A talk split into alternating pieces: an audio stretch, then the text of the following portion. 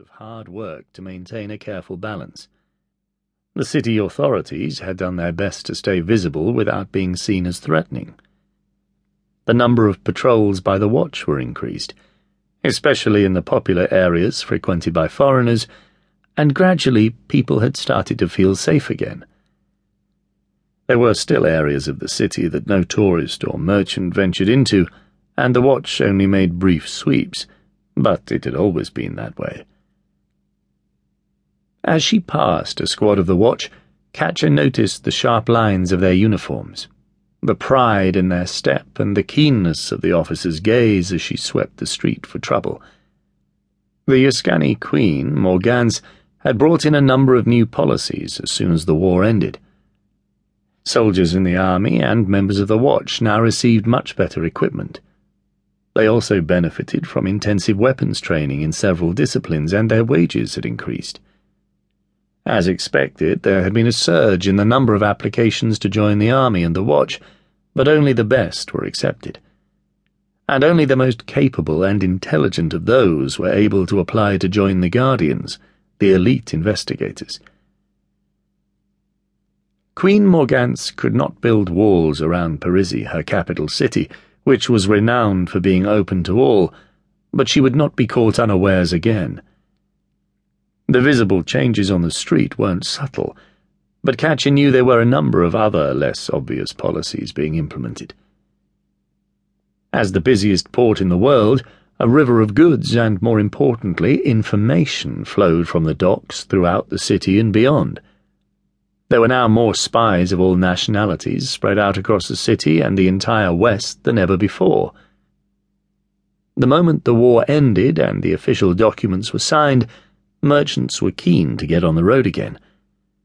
It had been the perfect disguise.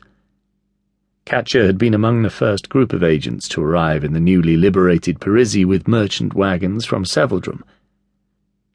As an agent for Seveldrum, all of Katja's information went directly to Rosa, the local head of the network. Last time Seveldrum hadn't done enough to prevent the war. Rosa had made it very clear it wouldn't happen again and that those orders came directly from the top, from Queen Talandra. This was Katja's first assignment, and so far it had been uneventful. Most of her time had been taken up with establishing the business and convincing everyone that she was who she claimed to be.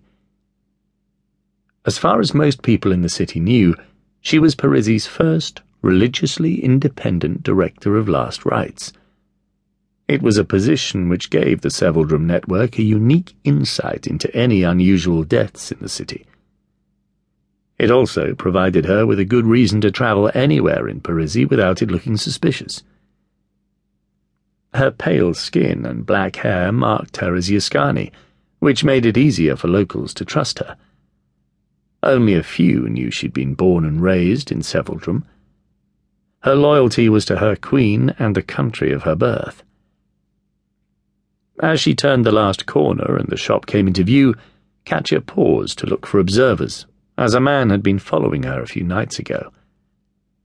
He always kept his distance and tried to stay out of sight, but she'd heard the scuff of his shoes and once caught a glimpse of his face from her eye corner. It suggested he'd received some training, or perhaps they were just skills learned on the streets. Whether innocent or otherwise, it didn't matter.